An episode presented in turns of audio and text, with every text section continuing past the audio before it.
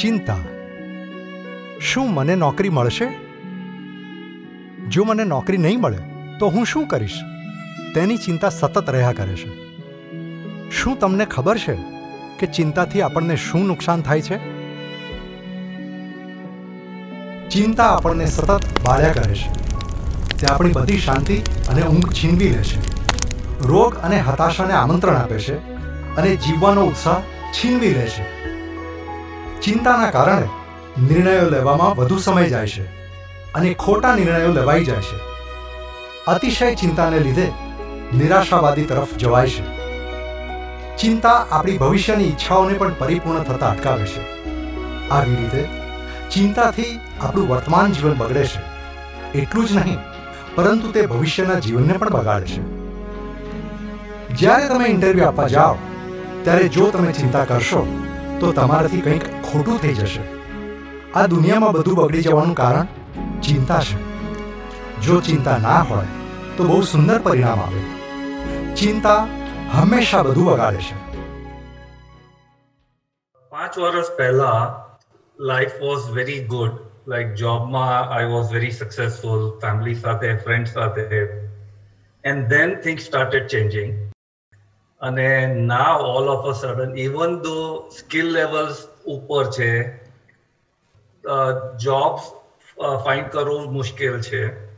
મને નથી મળતો જોબ ફેમિલી અને ફ્રેન્ડ સાથે હવે એવા સંબંધો એટલા સારા રહેતા નથી.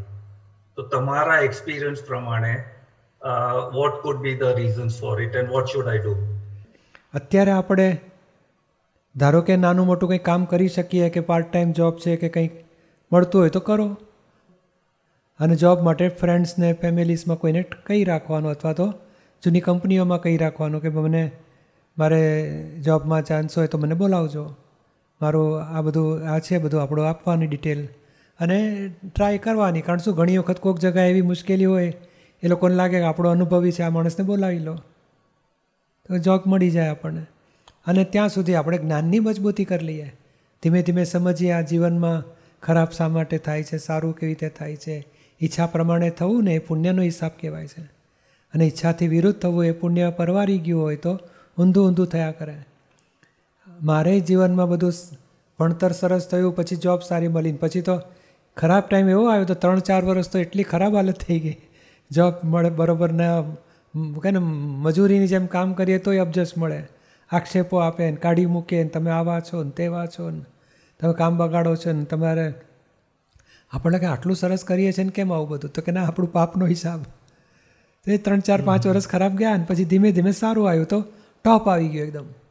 પછી તો જબરજસ્ત. અને પછી એક બાજુ સત્સંગની એક્ટિવિટી ચાલતી હતી અને રિલેટિવ એ સરસ થઈ ગયું બધું. બધી બરકત આવી ધંધામાં સારું થઈ ગયું બધું. એટલે આ શું ખરાબ ટાઈમ સારો ટાઈમ દુનિયામાં આવવાનો આપણે દરેક મનુષ્યોને. આપણે ખરાબ ટાઈમમાં ક્ષમતાપૂર્વક પૂરું કરીએ. પૈસાનો વ્યવહાર પણ સુંદર ચોપડી છે દાદાની. પહેલાં શરૂઆતમાં નાની વાંચજો પછી મોટી વાંચજો. તો આ જગતના બધા સિદ્ધાંતો ખબર પડે શા માટે બધું જીવનમાં બને છે. અને મિત્ર મંડળ હોય ને ફેમિલી હોય રાગ દ્વેષ કોઈના થયા હોય એ બધાના પ્રતિક્રમણ કરતા રહીશું. રાગ દ્વેષની માફી માગ્યા કરીશું. અને બહાર સારું થાય કે સફળતા કે નિષ્ફળતા કે જોબ હોય કે ના હોય અંદર આનંદમાં રહેવાય ને એવું આપણું જ્ઞાન છે. એ હવે ફિટ કરી લેજો. સત્સંગથી સદવાણી વાંચીને પુસ્તકો વાંચીને પછી લાઈવ સત્સંગ વીડિયો ઘણી બધી અવેલેબલ છે. નાના મોટા તમને ગમે એવા સબ્જેક્ટની તમે મેળવી શકો છો ને આનંદમાં.